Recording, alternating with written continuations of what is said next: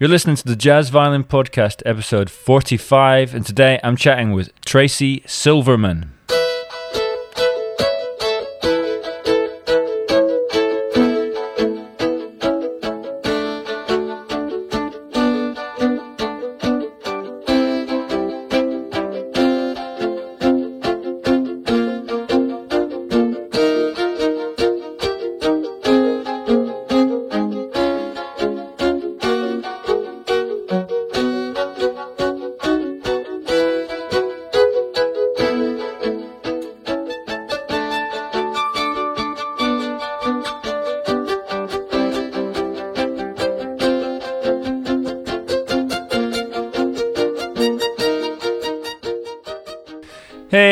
Thanks so much for joining me, guys. I'm gonna start off like I always start off, and I'm gonna talk about Patreon. If you want to support the podcast, then you can do so via Patreon. It's a way that you, the listener, can support me, the content creator. That's what I am, with as little as one pound, dollar, euro a month, uh, or as much as you want, of course. But you know, every little helps. But yeah, if you want to support the podcast, you can do so on Patreon. That's www.patreon.com forward slash Matt Holborn. It's also a place that you can get involved in my jazz violin practice club. It's a place that we meet up once a week to um, practice together on Zoom. It's a thing that I started off during the COVID 19 lockdown in the UK, and it has flourished into a new part of my life and a new part of I'd say about 20 other people's lives at the moment. We meet up every week. We practice uh, scales and scale exercises in interesting ways on Zoom. And uh, just if you don't understand how that might work uh, at the moment, you know how we how we do it is we have everybody on mute apart from me, which means that all that you can hear if you're in this Zoom meeting is me playing the violin and me playing these repetitive um, exercises. And you, you're just going to practice along. What I do is I explain the exercise uh, and then we, we just go for it. And you use a mixture of your intellect and your ear to find ways to follow me and play along with me. It's a fully practical session. You get on Zoom and you are playing pretty much non-stop all the way through with a little bit of listening to my nonsense. Uh, we have a great time. I know it sounds technical, but we do, you know, we're having a good time. This is always what it is. We it's, it's uh, real fun. It's a guided practice session. It's a way that you can have a little bit of um, guidance with your jazz violin practice as well as a little bit of practice accountability. That's one of the main things that people have told me it's really helped with. Please come and check it out. Uh, it's a way that you, you know you can do so on Patreon. Anyway, God, that was a long one. Um, today I am chatting with a real special guest. This is a real special one for me. I think I've been aware of Tracy for God, probably 13 years, and I think that I found Tracy when I was really first starting to get into the meat and bones of practicing improvising and and working on playing jazz and working on playing music that is not classical music on the violin. And Tracy really blew me away. I really, you know, I really do think of him as a very, very unique musician and a very, very unique improviser. He also has um, a very unique and exciting way of expressing rhythm on the violin um, which we, we talk about a lot in this episode. As well as this, he is a force of nature, so to speak. That's the thing people say, isn't it? A real personality and someone I really enjoyed interviewing and chatting with about music and life and art and everything. Okay, without further ado, please give it up for Tracy Silverman. I was you know when I, fir- I first heard you, I first heard you on the Jeff Coffin Mutet album from 2001. Oh my gosh. Yeah, that's when I first heard about you. Uh, so I've. Uh, Huh. Do you know that? you're writing that down. I'm trying to remember what what I played on there. You played a tune. I was just finding it. I was just looking at it now because I remember finding it. And I, when did I hear? it? I mean, I think it was out. I was just looking at it now, and it says it was out 2001. I probably I probably Yeah. heard a bit later than that because I got really into Jeff Coffin for for a bit. I mean, one of my favorite musicians. He is. I've- I've- He's a great great guy, good friend. Cool, nice. Yeah, well, I love I love Jeff Coffin's music. Everything about it, what he Oh, does. nice. Anyway, but I remember listening and just going, and it was there was a tune. It's like I can't remember what it's called. I was just listening to it now. I go, do something like that. And I remember just thinking like, whoa, Yeah, yeah. there's a violin. What is that? What's going on?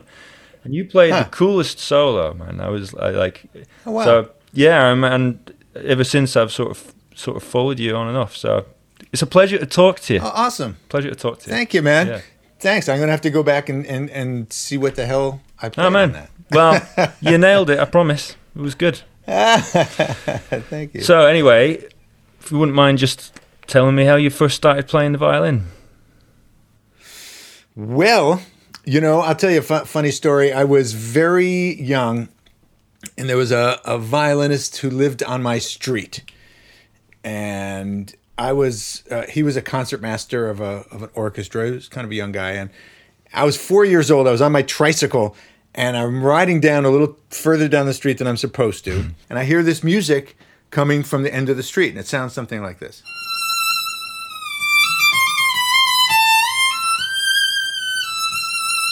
Right. And I'm like, what is that? Some lady hmm. singing like really high, you know. So I turn around on my bike. I go get my brother who's two years older than me, and he's got a bicycle. So you know, I said, Brian, come on, come on, you got to come down. You know, there's this lady down at the end of the block. Hey, come, come listen. And we sh- come down there. Sure enough, there it is again.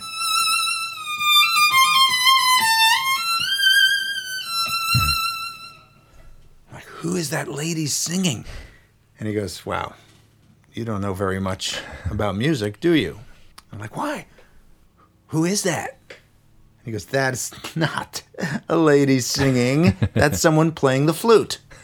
So I went home and I told my parents I want to learn how to play the flute. And they're like, What? And I'm like, so anyway, they figured it out, and I started taking violin lessons from Ronnie Carbone down the street. There was something uh, about the expressive quality of the violin. There was also a, a, a record. I remember my dad had a. Uh, my dad was a big mu- classical music fan. Had a great record collection back then. This was in the '60s. Keep in mind, we're going way back in time. LPs and hi-fi sets, and um, and he had a recording of it was one of these sample recordings that had little bits of like stereophonic sound, and uh, and one of them was a little sample from the Sibelius Violin Concerto of like that wonderful moment, the six and I heard that and it was like it was like somebody was shooting musical heroin into my veins as a five year old. I was like what? And uh and somehow it just i really um responded to that and i guess my parents noticed that and so they started giving me violin lessons and it became my thing you know and that, that was just always something i i, I And it came from you. It didn't. It didn't come from your parents saying because a lot of people who start instruments like like the violin, it's parents who want them to. You know, "Oh, he should play the violin. You know, well i'm sure there was a lot of that Right. i'm sure there was a lot of my parents saying oh this is a really good Yeah. thing and me thinking oh this must be a really good thing Yeah. no, but they, they're not musicians, or they are musicians. They are not my dad's. Are they're both music lovers. Mm-hmm. My mom was into musicals, wanted to be an actress at one point. Yeah. Uh, became a teacher. My dad was always a huge music fan uh, and grew up amongst uh, musicians, but also became a teacher. Um, and uh, yeah, just just loved music, and I always, you know, it was always what you know the the sort of highest aspiration of a person could achieve, I think, in my dad's mind, especially, was to be a great musician. You know, he just admired all the great virtuosos and conductors and stuff like that. So I'm sure all that filtered right in. That's that's cool. That's a could be you know maybe better than having musician parents is having people who just really really love it. You know. To, well, I can I can tell you, my dad pushed me uh, really hard as a kid to practice, uh, and as a music musician parent myself of several kids, I can tell you that I purposely have taken the opposite approach with them and have never really pushed them into music and kind of felt like I always encourage them and I've given them lessons at various times, but when they want to call it quits, I'm just like, hey, I'm not going to push you. So, Yeah. Whereas I wanted to quit constantly. Yeah. yeah. Well, not really. No, I I did. I didn't well. always want. I didn't always want to practice. I can tell you that. I'm the same. I'm the same. Um, definitely. I think there's a lot of people like that. I am. I am quite grateful to my mum for keeping me, keeping, Yes. keeping at me. Likewise. Um, exactly. Okay, but did you did you feel like you had a natural flair for for playing the violin to begin with? I guess so. I mean, you know, it sort of was always my thing, you know, and I got kind of good at it by the time I was, you know, I started doing like the Juilliard pre college when I was like eight, you know, and I made my debut with the Chicago Symphony when I was 13. Okay. So they were sort of grooming me t- to, you know, for a professional career and, um, you know, did some contests and stuff when I was a teenager. And, but you know, and so I got into Juilliard. You know, I never would have gotten into Juilliard because, uh, you know, if if it weren't for the fact that there, I was sort of being groomed for this, you know, all my life since I was a little kid, really, uh, and I loved it, and I and I thought it was great, you know, that I got out of school early to go home and practice, and you know, I got all this sort of preferential treatment, and I was sort of a, a, a very very low level, um, you know, kind of celebrity in my very small town because I played with the orchestra when I was 13 kind of thing. Um, and that was fine for me. I was that was great, you know. And I went to Chicago Musical College. We lived in in the Midwest at that point. We had moved from New York out in the Chicago sort of area. Went to the Chicago Musical College when I was 16, and I was kind of like the like the wunderkind, you know, there. And then transferred to Juilliard when I was 17, and then all of a sudden it was like, whoa, wait a second. Jimmy Lin and Bobby McDuffie and Nigel Kennedy were Nadja Salerno Sonnenberg, all in my class, the same class. Right. I'm like, whoa, these guys are for reals. So, um, you know, and not that I, you know, I, I, I like to joke that I, I entered Juilliard wanting to be the next uh, Jascha Heifetz, and I left wanting to be the next Jimi Hendrix.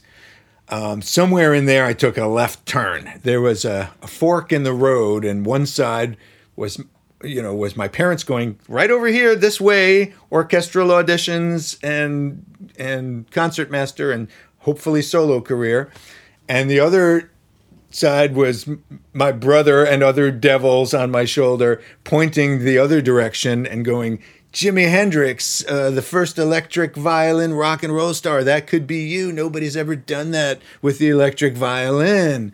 This was in the 70s. Uh, you know, and and my brother, two years older, who was the one who knew all about flutes, uh, was a big rock and roll fan. And on my 16th birthday, because I was going away to college really young, it was like, here, kid, you're going to need this. Here are three albums, again, LPs. One was Hendrix, Cry of Love. One was Jean Luc Ponty, Enigmatic Ocean. And one was Frank Zappa, Hot Rats Yeah. with Sugarcane Harris Yeah. playing violin on that one, and um, and that kind of he was like, take this and think about this for a minute, and uh, and I did. I kind of went off going, you know what, I need to do what every other um, real composer has done as a as a music creator, which is to write in the idiom that they grow up in and that they know and that everybody else plays in, which was rock and roll in the '70s. If you you know, like all my friends in high school didn't really know much about the Sibelius Violin Concerto. Hate to tell you. So um, I wanted to speak in the lingua franca of my own time, which is rock and roll. And so I started building electric violins. I started really studying how guitar players play and trying to to do what I thought was going to take me oh six months or a year at most was to become the first rock star of the electric violin because it was pretty obvious that all you had to do was plug it in, put it through a Marshall amp, play some fast shit, and everybody was just going to start throwing money and and bras and panties at me, you know. And ten years later, um, still playing the two two a.m. shift at CBGB's to the bartender, you know, with my original rock bands. Um, you know, um, that dream was still a work in progress, but in wandering in the desert there for 10 years, I did kind of figure out how to forget everything they taught me at Juilliard. You know, about vibrato, how to forget, how to play the violin as if I'd never played a violin before. That was actually my goal. Like, how do you make this instrument? How do you use these four strings? Oh, they seem to be tuned in fifths. How do you use this this thing with hair on it to create the rock and roll that I want to create. So, really trying to approach it like that, losing all of the baggage of all my classical stuff. You know, I think it was Matisse who said the hardest thing for a painter to do is to paint a rose. Because in order to paint a rose, he has to forget every painting of a rose that he's ever seen. And so it was a little bit like that. In order to play the violin, I had to forget every recording of a violin, including Jean Luc Ponty, including Stéphane Grappelli, including Jascha Heifetz. I didn't want to sound like any of those guys because it was so easy to sound like Stéphane Grappelli. Yes, yeah, that's a. I think that's a. It's a. It's a common theme. Is like as violinists because it's such a. Because what we do is well, as jazz violinists or as people who play outside the classical realm, there's not as many of us, and there's not as many in history, and it just feels very it feels very easy to just go snap into just sounding like one of those people in his from yeah. history, right? Well, you know, they've been transcribed, so it's easy to just read it. A, sure. It's very violinistic, so it's kind of easy to play. Yes. yes as opposed to like transcript transcribed sax lines, yeah. which don't laze so easily. Yeah. Um, you know, so there's a lot of reasons why it's easy to to just do the the Grappelli thing, but um, for one thing, it sounds, I think, and, and, and again, I've actually played the Grappelli thing with like the Hot Club of San Francisco, and and you know, so uh, I'm not talking shit about any any of that stuff because that's it, it's great, but it, it's in a way like classical music. It's recreating a historical m- music. Yeah, which is yeah. I I, I, I know what you I know what you're saying. It's it for me. I always put it more like uh, it's like folk music a little bit more like mm-hmm. folk music because folk music it's sort of got this there's this canon of, of things that you have to do or it's not right you know if you go to a Scottish because uh, I'm from Scotland if you go to like a Scottish um, uh, f- session like if you turn up and like just sort of play the tunes a bit wrong like and you don't do maybe you don't do the right the right uh, in, uh, ornaments or you like maybe you you do some like accompaniment when you're not really supposed to as a violinist or something like that. You just play like chords or something.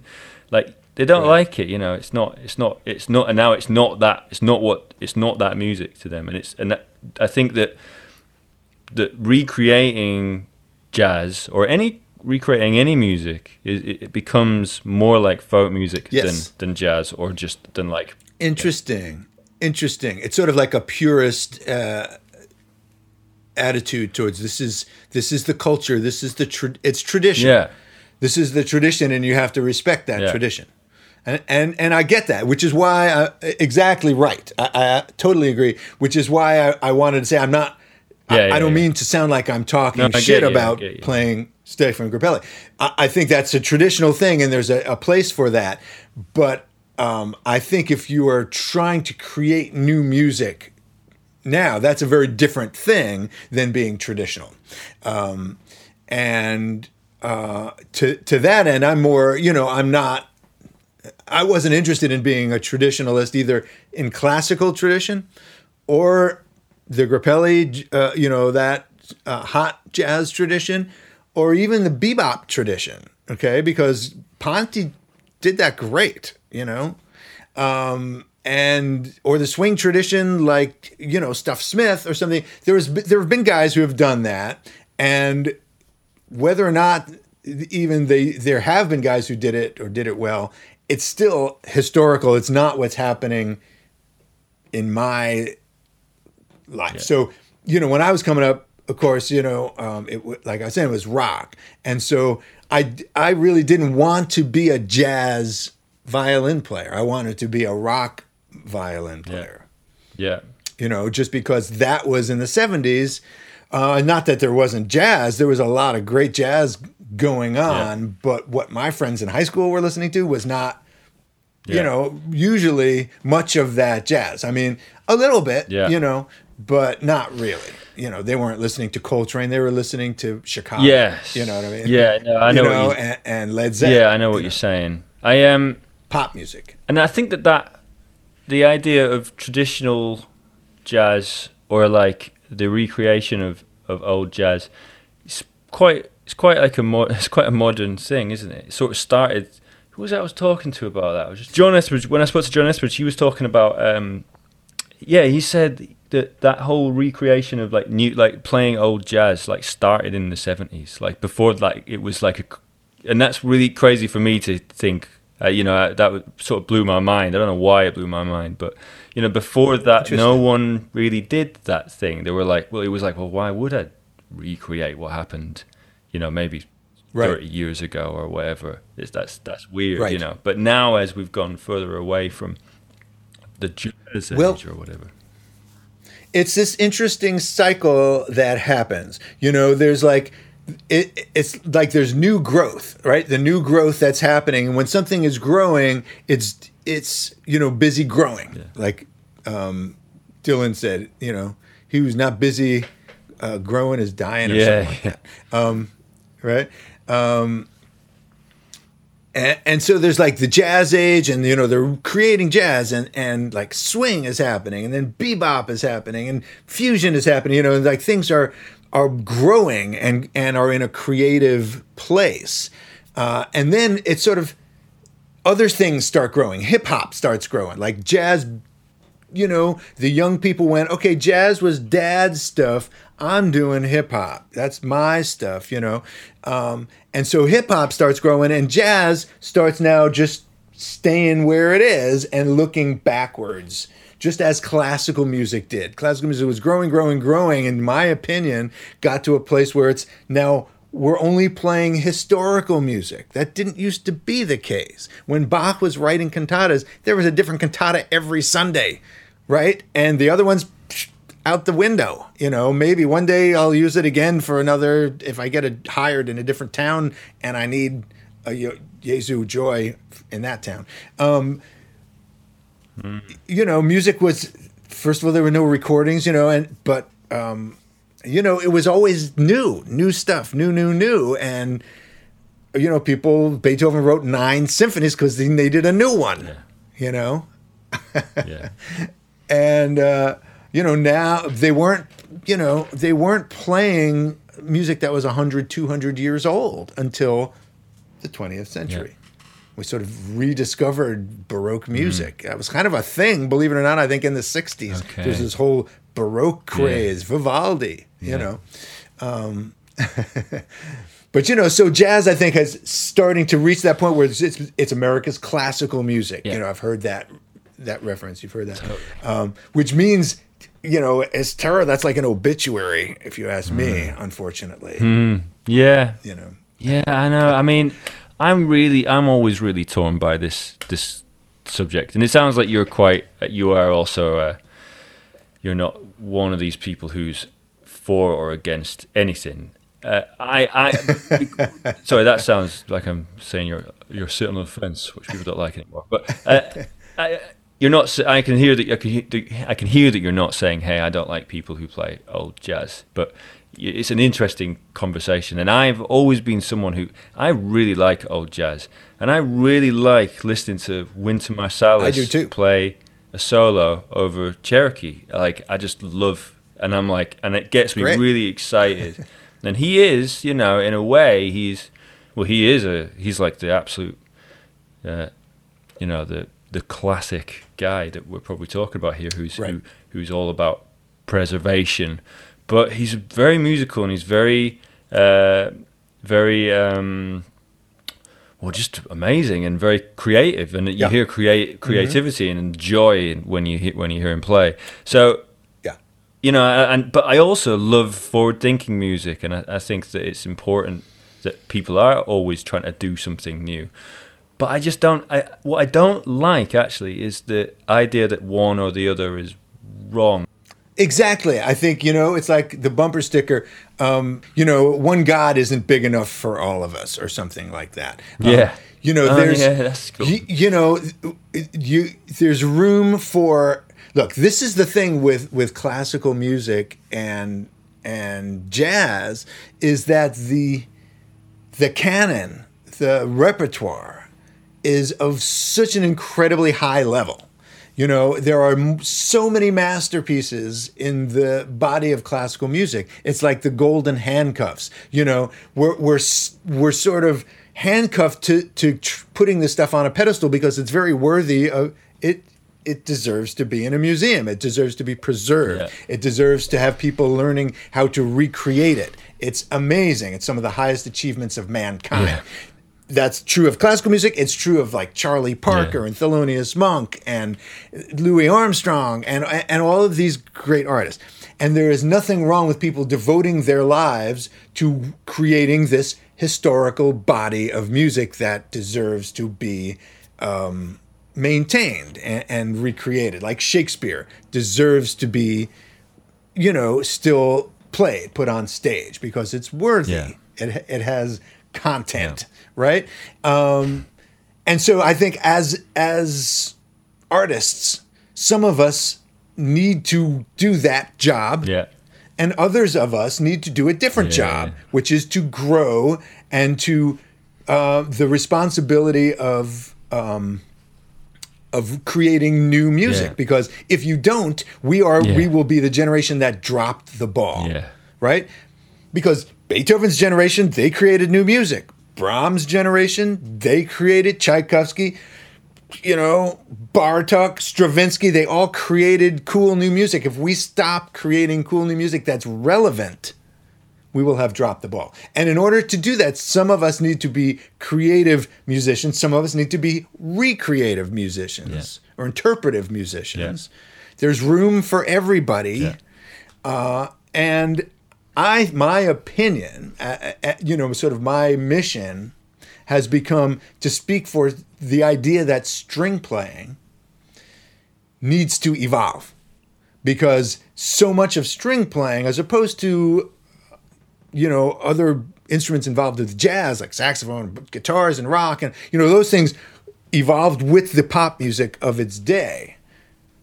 Strings got into this arrested development in the 20th century where it's only looking backwards, only recreating music of the past, unless it's fiddly stuff. That's about the only thing that's kind of folk music, you know, or that's that's part of the current vernacular.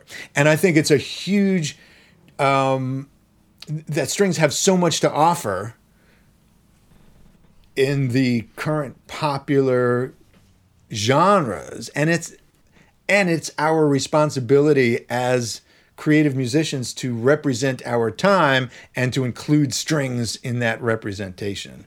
Um, and if we don't start doing it soon, I I think they're going to get so endangered that it's really on the verge of becoming extinct at some point. yes. And what do we do to make that happen? So here's my theory.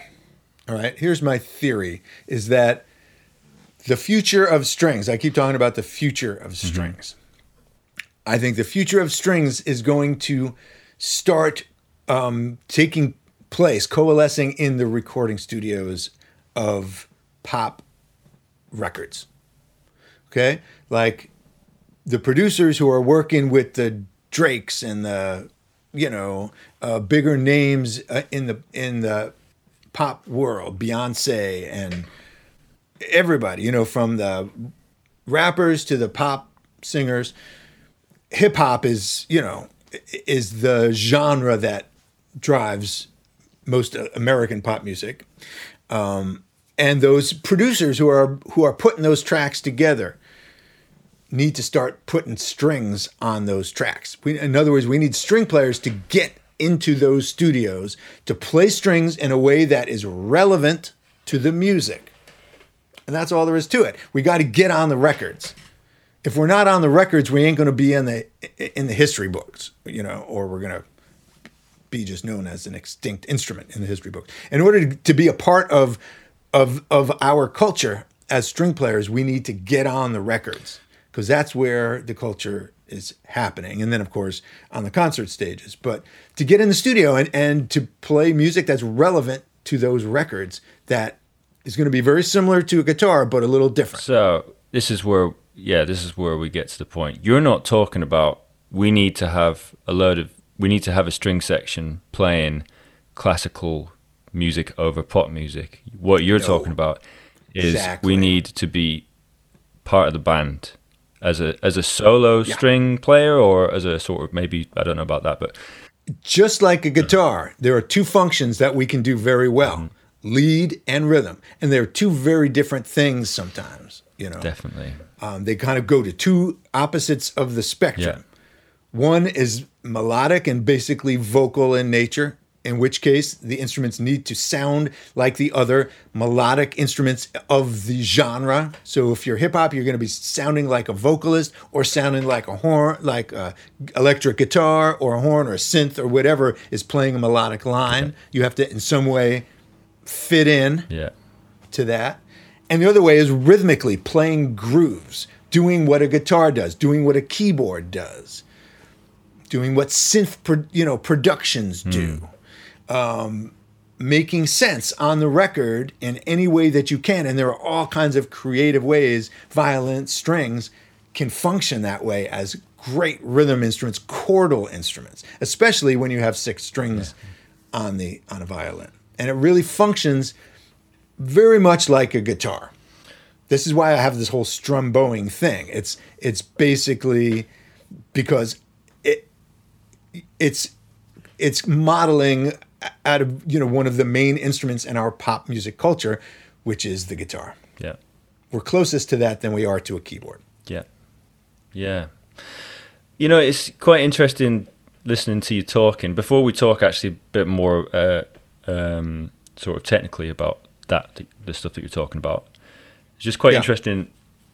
If you ever you ever read about like third stream, something I've been reading mm-hmm. about a while, like recently, Gunther Schuller talking about yeah. third stream being basically this intersectional place where classical meets jazz. At the time when Gunther Schuller was writing, jazz was sort of more like popular music than, than it is now. But it was still it was still it was like around. But I remember if you read if you read about his thing, if you read about what he thought the third stream should be or could be, you know, he, he was very clear. It was like the third stream. It's it's not jazz with strings, and it's not so, and it's not classical mu- musicians playing. I can't remember what it wasn't. There's this really interesting little bit of like what it is and what it isn't. But the main thing that stuck, stuck, you know, stuck with me and makes me think about what you're thinking about now is that it's not. We're not talking about jazz with strings. We're not talking about Charlie Parker with strings, right.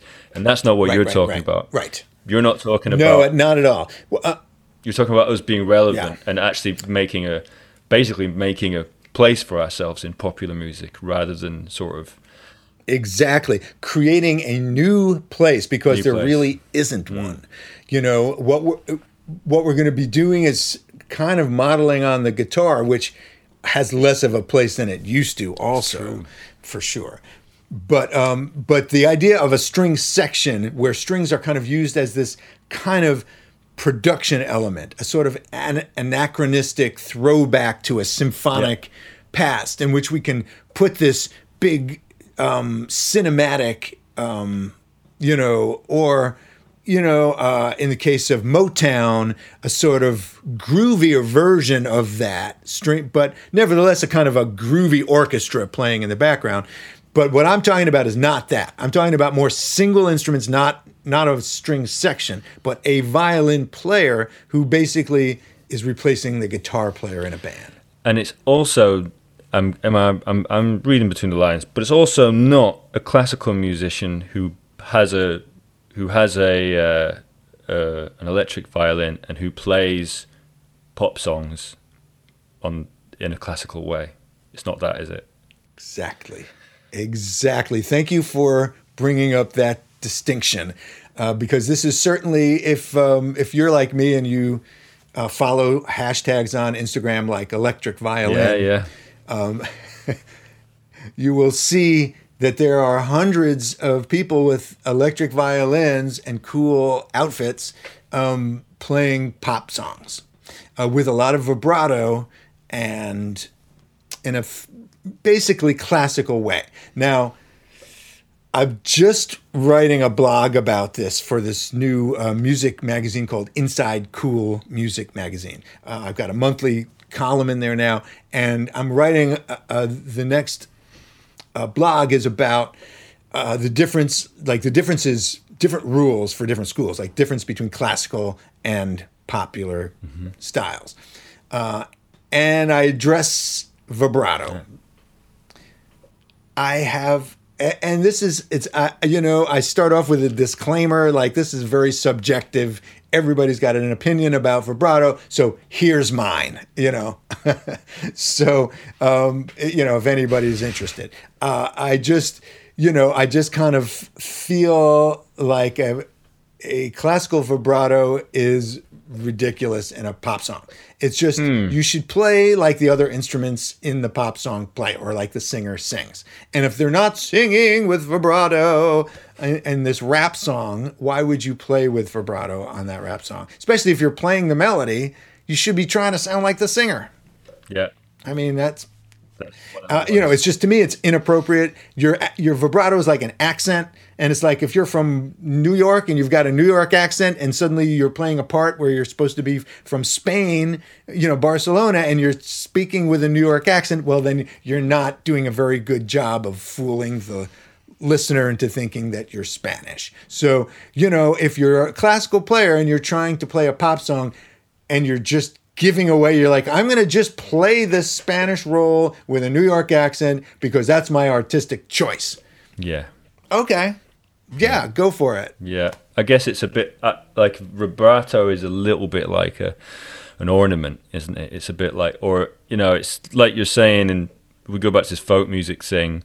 You listen to, or just any music, you know, if you listen to Indian classical music, the the violins, oh, especially the violin, but all the instruments are often just just doing an impression of the singer. And I think the same in, in, in all the folk music that we exactly. listen to Romanian Romanian folk music. Exactly. they are the Romani Romanian folk music. They are playing the things that they're doing. Hey, yep. It's all to do with the, the voice, you know. Exactly.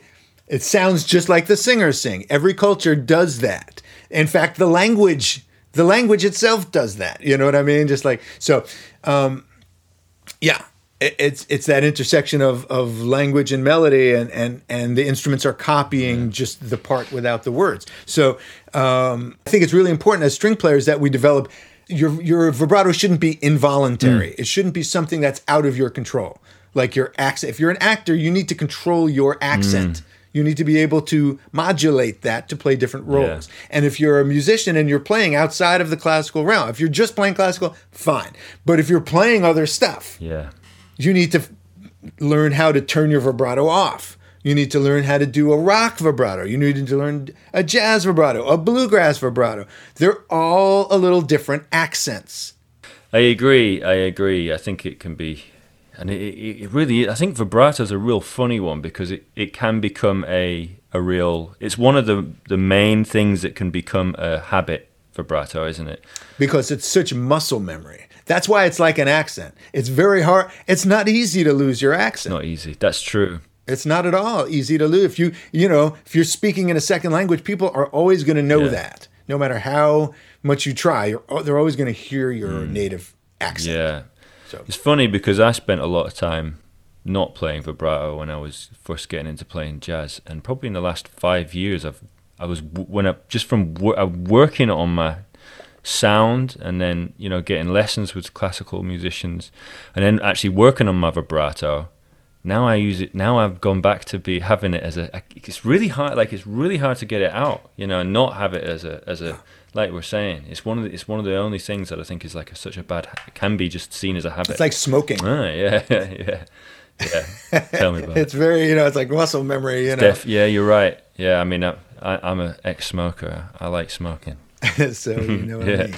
Hey, so the um, strum bow. I mean, I think I'm guessing most people are going to know what you mean by strum bowing, uh, because I think most people listening to this podcast will know who you are and they're going to know what we're talking about. But maybe some people won't, and it'd be cool for you to to talk a bit more about it. Well, what is it?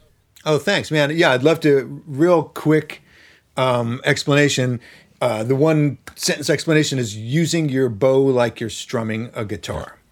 So basically, the way you would strum a guitar, um, doing that with your bow. And the main difference between that and the way we're generally taught how to use our bow is that we don't do that. We don't keep our hand moving continuously. We move only when we want to hear sound. Because if otherwise we're going to hear sound where we don't want to hear it. And the reason we keep, we don't move our hand continuously in a strum motion with a bow is because we don't know how to mute or ghost those notes. It's not a part of classical technique at all no you know they teach you how to make beautiful sounds on your instrument but nobody teaches you how to not make sound on your instrument. And turns out being able to not make a sound on your instrument is one of the most important things you have to know in order to groove. Because the only way you can groove is to move physically okay? Because this is some this has become a mantra for me. Um, rhythmic music comes from rhythmic movement it's like a byproduct of the fact that you're moving rhythmically the the the movement aspect like where dance and music intersect are very close because you can't make certain music without moving in a certain way. It's just impossible. So you can't separate those two. Rhythmic music is rhythmic movement, comes out of that. So uh, that's the idea behind strumbowing is that in order to create a groove that people are going to dance to, you have to have this physicality, this um, subdivision of the beat, which is what the strum is, physicalized in your arm. So uh, that's a lot of words.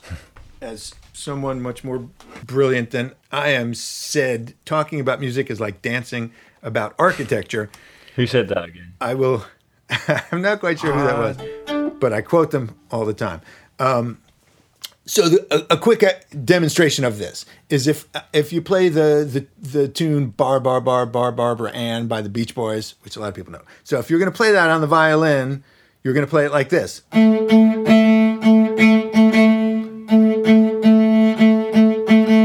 And for people who can't see me at home, I'm doing what we call as it comes bowing. Down, up, down, up, down, up, down. And maybe I retake it and start again. Down, up, down, up, down, up, down. Back and forth, right?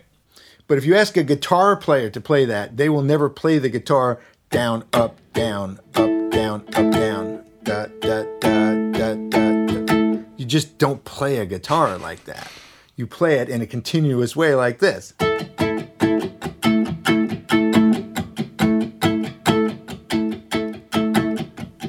Now I'm intentionally bringing out all the muted notes because you can't see me on this podcast, so I want you to hear me. But you can hear when I'm doing that that I'm strumming all of the notes.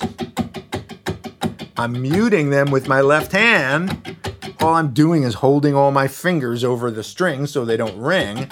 And that's how easy it is to mute your notes. Now, when you're using a bow, you're going to come out, it's going to come out sounding like this. You're going to hear a little bit of, if you're using a lot of bow, like Galamian taught you to at Juilliard, right? Using nice full bows. But guess what? You're not supposed to use nice full classical bows. If you're doing this, you're going to be using almost as little arm motion as you would use if you were using a pick, where you're just moving your wrist in a very small way. So you can move your bow either in the middle, like this, where you're barely hearing that, or at the frog, where it's just doing this kind of choppy stuff. And you know, anyway, you know, getting kind of into it, but um, that's the difference. Is you don't play like down, up, down, up, down, up, down. You're playing.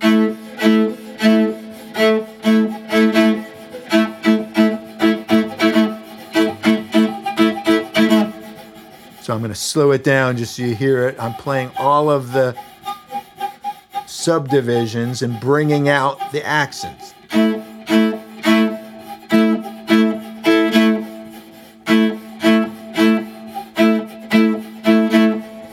So that's kind of the basis of that. Yes. Okay. If that makes Yeah, sense. that does make a lot of sense. And um, well, it's it's stuff. You know, I think as jazz musicians, we've had probably. Well, you know, I'm I'm saying we, whoever, a lot of the people listening to this are jazz musicians or people who want to play jazz violin. Yeah. Something that it's something that we get taught a little bit, or it's something that I would I would I to some degree I'll teach people about it. But what I think is interest, you know, that the idea of uh, having actually having to keep this, you know, having to keep this constant thing going for for groove to happen. Mm-hmm. And like you hear you hear Right. it in some jazz violinists playing. You hear it. I think you hear it in Grappelli a little bit, don't you? You know, to some degree. Well, here's the thing. Okay. Yeah. Here's the thing. What I'm talking about here is really rhythm Yes. playing, right? Yeah. Playing rhythm and and applies, you know, nicely to sort of funk kind of like a yeah.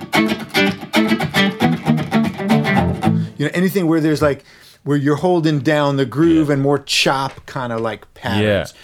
But a lot of jazz, if a lot of jazz violin playing is not that. No. Uh, and doesn't really, this whole strumbowing thing doesn't really apply to. Um, I just, you know, wanted to kind of explain what it what it is, and it's really a, a rhythm, a way to to to bring strings closer to playing rhythm, and also a, a good technique to help you find the groove in places where you really want to lock into a more rhythmic pattern of something um, by empl- by basically employing ghosting and muting within a con- continuous subdivision.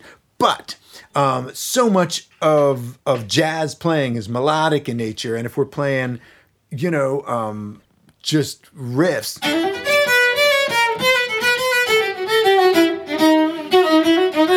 You know, or lines or something like that. We're not using any mm. of of that strumbowing kind of approach. No, my point actually though is that it's we do when you you went from you didn't go Right, you went right, right, right. beda, fuba, dida. you know you could have taken away some of that and it would have still been Right. The same concept of ghosting my- I guess was- is there. Yep. Where we're hearing a lot of and, and this a big part of that is this idea of implied rhythm. You know, like I always tell students it's like uh, a car- like a cartoonist. If you look at a like Charlie Brown cartoon, right? And if Charlie Brown is standing in front of a brick wall, you don't see every brick of that wall. You see like two bricks over here and three bricks over Yeah. there, and your eye fills in the rest of it. And that's implied.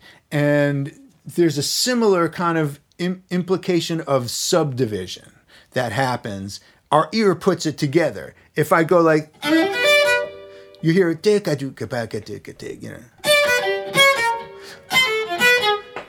Ka-chee. Your, your, your brain is putting that together into a grid of con- a continuous subdivision, a groove, and you know because your body wants to feel it physically, so you're connecting those dots.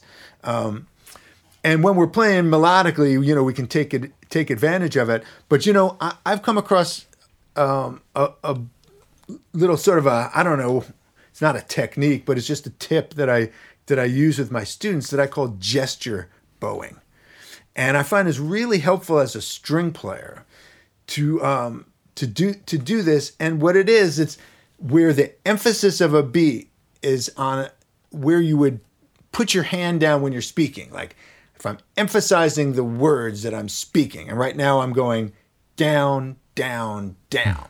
I'm emphasizing every important word. Uh, and when I'm doing that, a lot of speakers do this. You you put your like you're pounding on a table, right? You're sort of your fist is pounding on a table. Well, if you, it's a very natural way for us to speak. Uh, and if we just let that get into our bow and use down bows, we'll find we can have a very natural way of playing bebop lines like.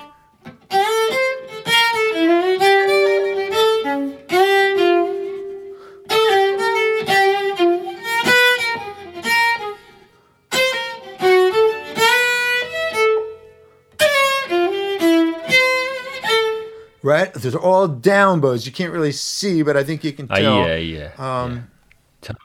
because I'm I'm exaggerating, you know. But if you do that, and it just feels really natural, because a lot of times string players struggle over like, how do we make the sound like a saxophone? Like it's just like or like scat singing. How do we get that fluidity and that they're accenting, but and they're ghosting, but it's not it's not studied. It's just you know. And I think one way to do that is to make it as natural for our bow arms as possible.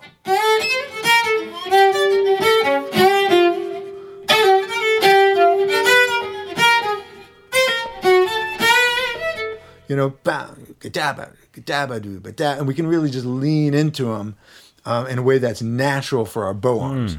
So that's kind of a That's my little gesture bowing. I tip. like that, man. That's really cool, and it's not a way that I've heard had it heard it heard it spoken about before.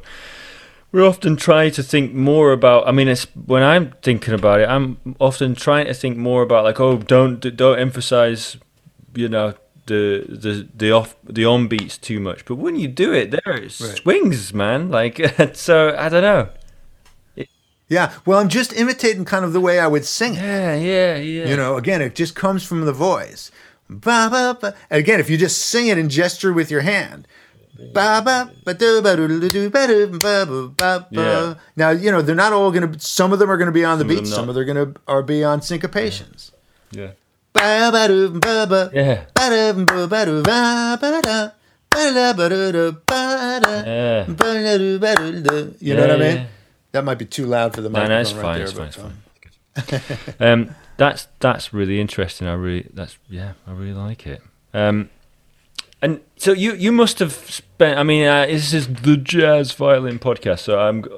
I often, I'm obviously, I'm going to keep talking about jazz, and I know that's not all. You know, it's not all you do, but it's really interesting. You you obviously do play. You that's how I first heard you. Like I said, I heard you on that Jeff Coffin album, and I was like, well, there's, there's a jazz violinist. You know, that's you obviously. That's the thing, right? It's a part of your Yeah. part of your musicianship is Well, jazz. for sure. right? You know, I mean, I you know, I got this gig with Turtle Island years Yeah. ago, and and uh, I had to start taking jazz kind of seriously for a Yeah. minute.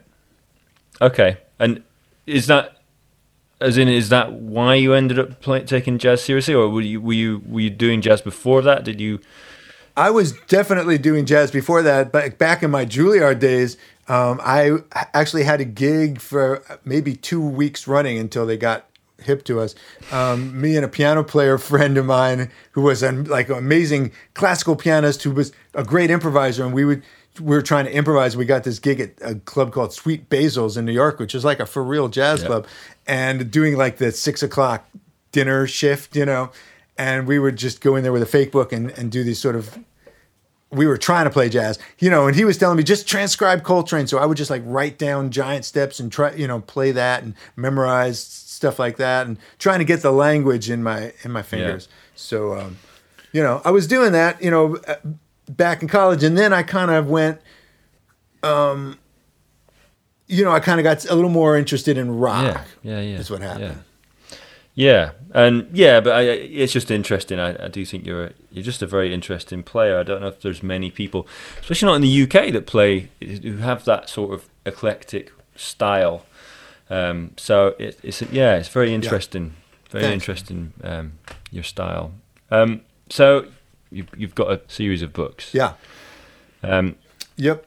and so what you know you're talk we're talking about um we're talking about what's you know the sort of general idea behind it which is is is ghost notes but what sort of stuff do, uh, what else have we got in that book basically Well, you know, I've got a, a, the second, the follow up to it. Um, uh, uh, you know, first of all, in the Strumbowing book, you know, it, I, I sort of get into this whole chopping stuff. Yeah. Uh, in the second half, the you know, first half, I'm kind of explaining just this idea of, of breaking down the subdivisions and playing ghosting Yeah. and stuff like that. And then the second half kind of gets into vertical stuff, which is all the chopping, kind of Casey Driessen, Darol Angery kind of Yeah. chop stuff and how that's all part of the same way of doing it and the idea behind it came actually from from turtle island we used to teach we used to do these you know um like uh, workshops for uh, lecture demonstrations for college kids and stuff like that and everybody wanted to learn how to chop and we would show them these kind of complex chopping patterns like um and you know, it was sort of like down, down, down, up, up, up, down, down, up, down, up, down. You know, we would explain, and they would be writing them down, and then they said, "Well, how do you do this one from this song?" And that would have a different chopping pattern. We'd write that down, and it got very complicated. And I was like, "There's got to be a better way to do Yeah. this." Um, and you know, and, and then I happened to be watching a guitar player on TV, and the phone rang. I muted the TV. He's strumming along, and uh, I'm on the phone for a couple of minutes, and he's still playing, playing, playing, playing. I unmute, hang up the phone, unmute the TV, and I find out he's playing a completely different song. I'm like, his hand is still moving. I was like, oh, like the light bulb went off. It's like the subdivision never stops. Yeah. That's the common thread of all grooves. And if we can just get people to do that, everything else, it's not easy, but it kind of falls under one umbrella.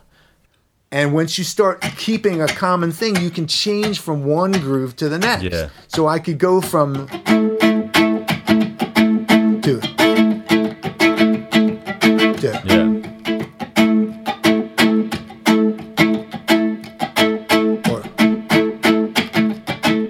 whatever, you know, I could go into any because I, I'm never having to interrupt because there's always just this checka checka Yeah. checka checka strumming away. Yeah. So it was sort of the common denominator. So I just I'm just sort of like pointing out that there's hey, there's this common denominator, but it's something you will never learn in classical music. Yes. It's something every guitar player learns in their very first lesson. They don't even know how to play a chord, but they know how to strum their open strings.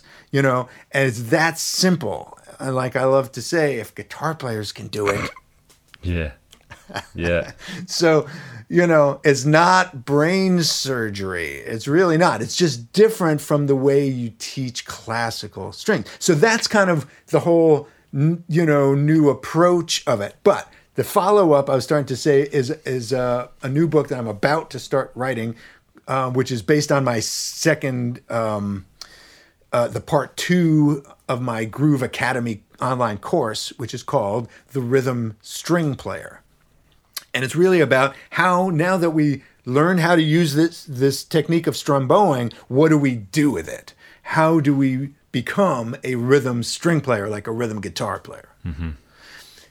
That's what this book is about. And so what I do is I break it down into different genres and go, okay, how do you do it with rock and roll? How do you do it in jazz? How do you do it in bluegrass? How do you do it in funk? How do you do it in hip hop?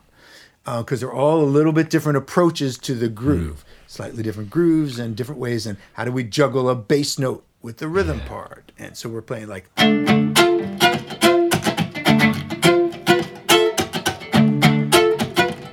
James Brown, um, soul, soul, you know, um, stuff like that. Uh, so that's kind of what the second book is about. Like, how, how do we read a chord chart? yeah yeah okay How do you look at chords and strum? Yeah.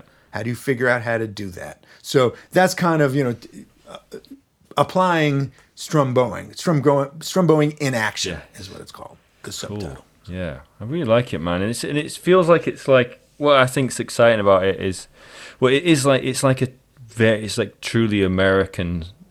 It's like string style, isn't it? It's this thing that's I think it's I guess. evolving, in and pretty much exclusively in America. I think this, the, not just you know. I'm I'm talking about you know. You mentioned Casey Driessen and Darol Anger, but you know, and I'm, I'm sort of I'm thinking about you and them in the same sort of place doing different things. But I just think it's really interesting that it's that it's very, that it's only happening in America. Where else is who else Huh. is coming up with strum bowing style or you know that the chop? I don't know. No one. It's only in America. So Interesting. Yeah. Very interesting. Uh, yeah, I, I don't know. Um, that is an interesting thing, and I think American music is very, very influenced by African music. Uh, maybe more so than in Europe Mm-hmm. Yeah. um, or in Asia. Uh, there, you know, it's such a big part of jazz, of rock and roll, Yeah. and certainly of hip hop uh, and that's just where where our pop music lives. Uh, and you know, I think a lot of this, uh, a, a lot of rhythm, and and there's a lot of dance involved in all of that music, and a lot of a lot of really strong rhythmic propel propulsive rhythms. Yeah. So Yeah. Yeah, okay, that's interesting. And yeah, I mean, I always I always feel like I'm rubbishing the UK a little bit or, you know, Europe, but I do think of America as having a much more much more open view of music and open an open view of how you can be a musician. I always think about I think about the uh like the the top schools in the UK, like uh, the top conservatoires you'd go to. It's the Royal Academy, all the places in London, a load of the places in London anyway. There's a bunch of others in the UK as well. I didn't go to a London one. I went somewhere else. I went to Leeds, but you know the top ones, you know, it's in let's say the Royal Academy, and Yeah. if you compare that to the the top schools in America, there's going to be a lot less openness, I think, to different well, styles. you know, I got to be honest with you. I'm not sure there's a whole lot of openness in the American conservatories either. Okay, I guess you know I. Well, I, the fact that you guys have Ber- like you have Berklee, you have the new. Well, there's a Berklee. there is yeah, a Berklee. right. There is no Berklee in the UK. There Yeah. is. I think you're right in general. I mean, I think the American attitude is a little bit less um, stratified. It's a little bit. There's a lot more mixing of genres, and Yeah. uh, you know about that. Um, in general, I mean, from my experience in Europe, I think I think there is a lot of truth to that. Um, but I got to say, American conservatories are still, I think, modeling themselves on European conservatories. Yeah, the classical you know? places for sure. Yeah, yeah, yeah. I, I know what you're saying. Um, I just think, yeah, I yeah. I don't know what my point is, but I, I, it is something I notice listening. And when I look at, when I look at Berklee, and just the fact that that place does exist, and you can get, a, you can learn from, you know, someone in Yeah. it, it, you can do like a mix of so many different things, and there's nothing like you don't get that anywhere else in the world. And I think that's probably why Yeah. string playing is is evolving more over there, you know, over with with, with you guys. Maybe. Uh, and I think it's Maybe I, you know it's. I think there's a one. There's a wonderful thing going on, and I think the internet is helping to make it more global. Mm-hmm. Um, yeah, but I think there's a whole lot of interest in progressive string playing these days, Yeah. and it's very gratifying to me because when I started doing this in the '80s, I first started building these six-string electrics Hmm. with a guy named Mark Wood. Oh right, okay, yeah, Yeah, we knew each other. We met in I think '81 or even '80. Right. Uh, and we both had this dream of of rocking out on violin, building an instrument that was going to do kind of what Jean Luc did, but more in the rock genre. You know, so we were both, you know, hoping to be the first yeah, rock and roll rock stars. yeah. I've I've given up. Actually, you know, I, I I spent a bit of time working. I like I got I, I downloaded Casey Driessen's stuff about ten years ago. The, you know, his like how to chop videos. I, Yep. I can sort of I can sort of approximate a chop. Um, something that I, I, I try and do. But you know what's funny? Talking about chop, trying to get it. Yeah. How, try try to find a way for a. Let's. Let, this is an interesting thing. We'll, maybe we're going to finish up quite soon, but be quite interesting to know how how how should how should a jazz violinist accompany then? How should I if I'm if I'm playing if I need to accompany and I'm playing in like a jazz swing setting, you know, what should I do? Well, it depends on what who you got with you in the band. If you have a bass and a drum, Let's say we got no drum and just bass. no drum and just bass, well, it's helpful if you can add some backbeat where possible. Yeah. Uh, and what I would do in a situation like that is uh, if you got just the bass, you're going to need to comp. You're going to need to do what the piano player's Yeah. doing, basically. Yeah. So you're to like a, Yeah. you know, whatever. You're kind of giving Yeah. chords in there. Um, and if you can do it while holding down some kind of a groove, like a, and I, I'm just Yeah, yeah. randomly playing chords, you know. Yeah, okay.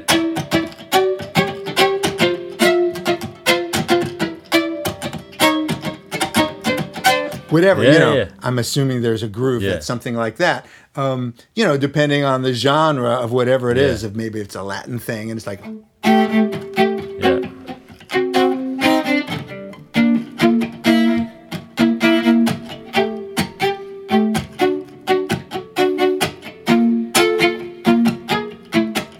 whatever you know um, what i'm basically doing and all of that kind of stuff is employing the strumbowing idea of a constant subdivision the idea of keeping i think of this as i call this a compound chop Yeah. this stroke right here, it's like a four stroke template that's kind of like a substrate Yeah. that just is the flooring underneath anything you want to do. So it's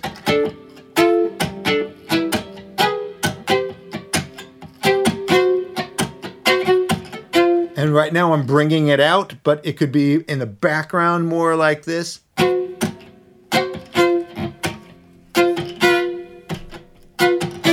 But I'm kind of feeling it.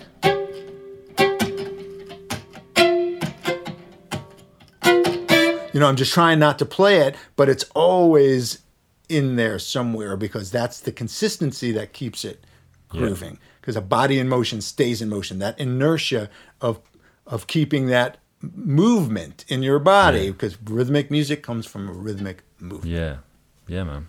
Yeah, cool.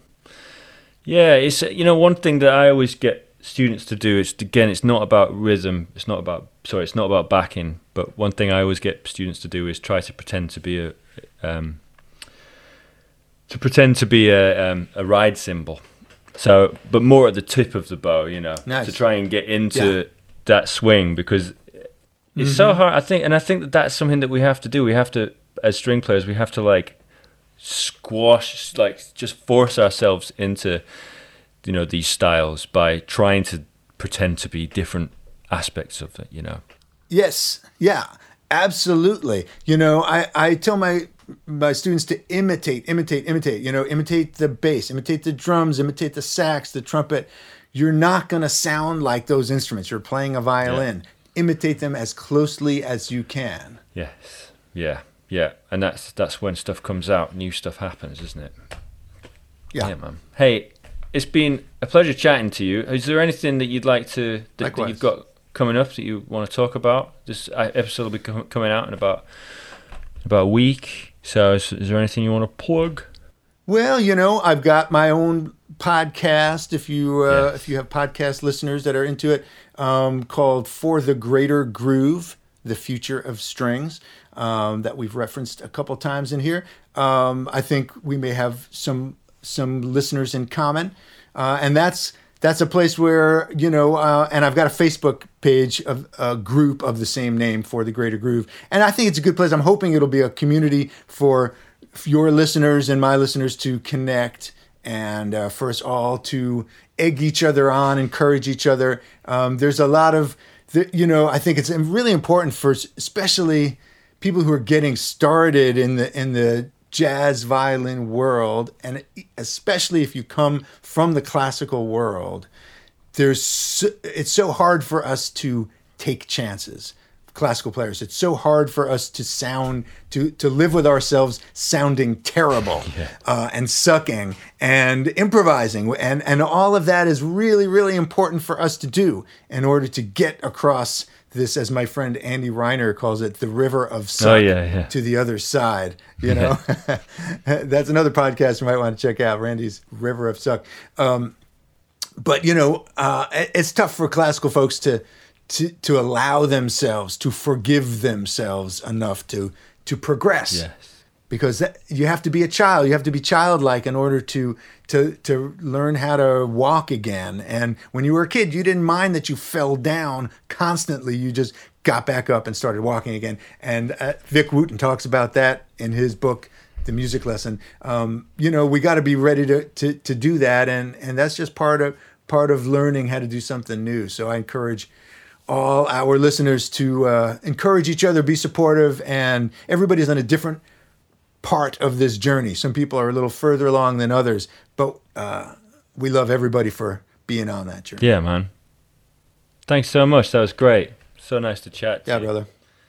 Likewise, man.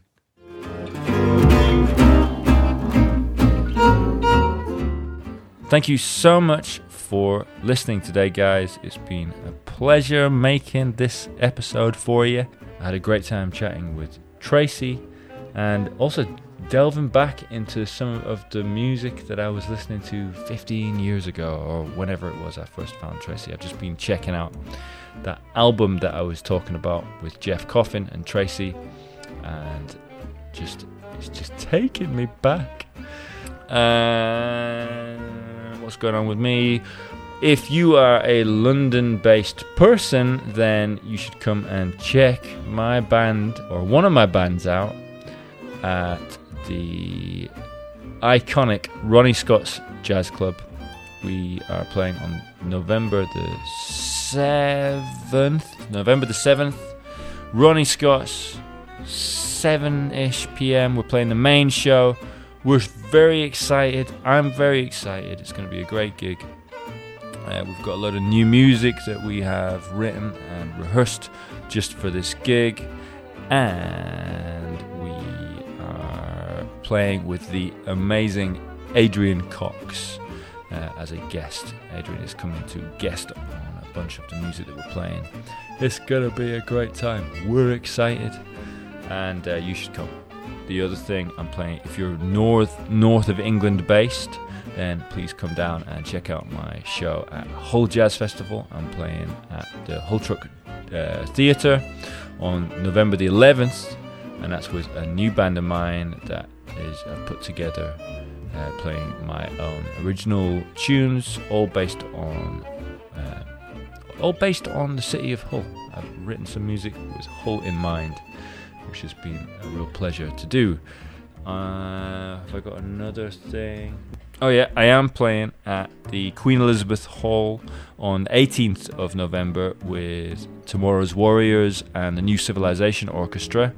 We're playing the music of Marvin Gaye. It's a big, uh, big old jazz orchestra with a nice big string section and yeah, it's all pretty exciting. I'm excited about that. It's going to be a big gig, loads of people. Um, that's the end of my plugs, so I'm going to sign out. It's been nice to chat at you, and I hope you have enjoyed listening to this episode. If you would like to support the podcast, you can do so via Patreon. Where I'm not going to explain Patreon again. I'm just going to tell you the address to get to www.patreon.com forward slash Matt Holborn. That's M A T T H O L B O R N. Um, guys, I'll see you again very soon. Thanks for listening. Goodbye.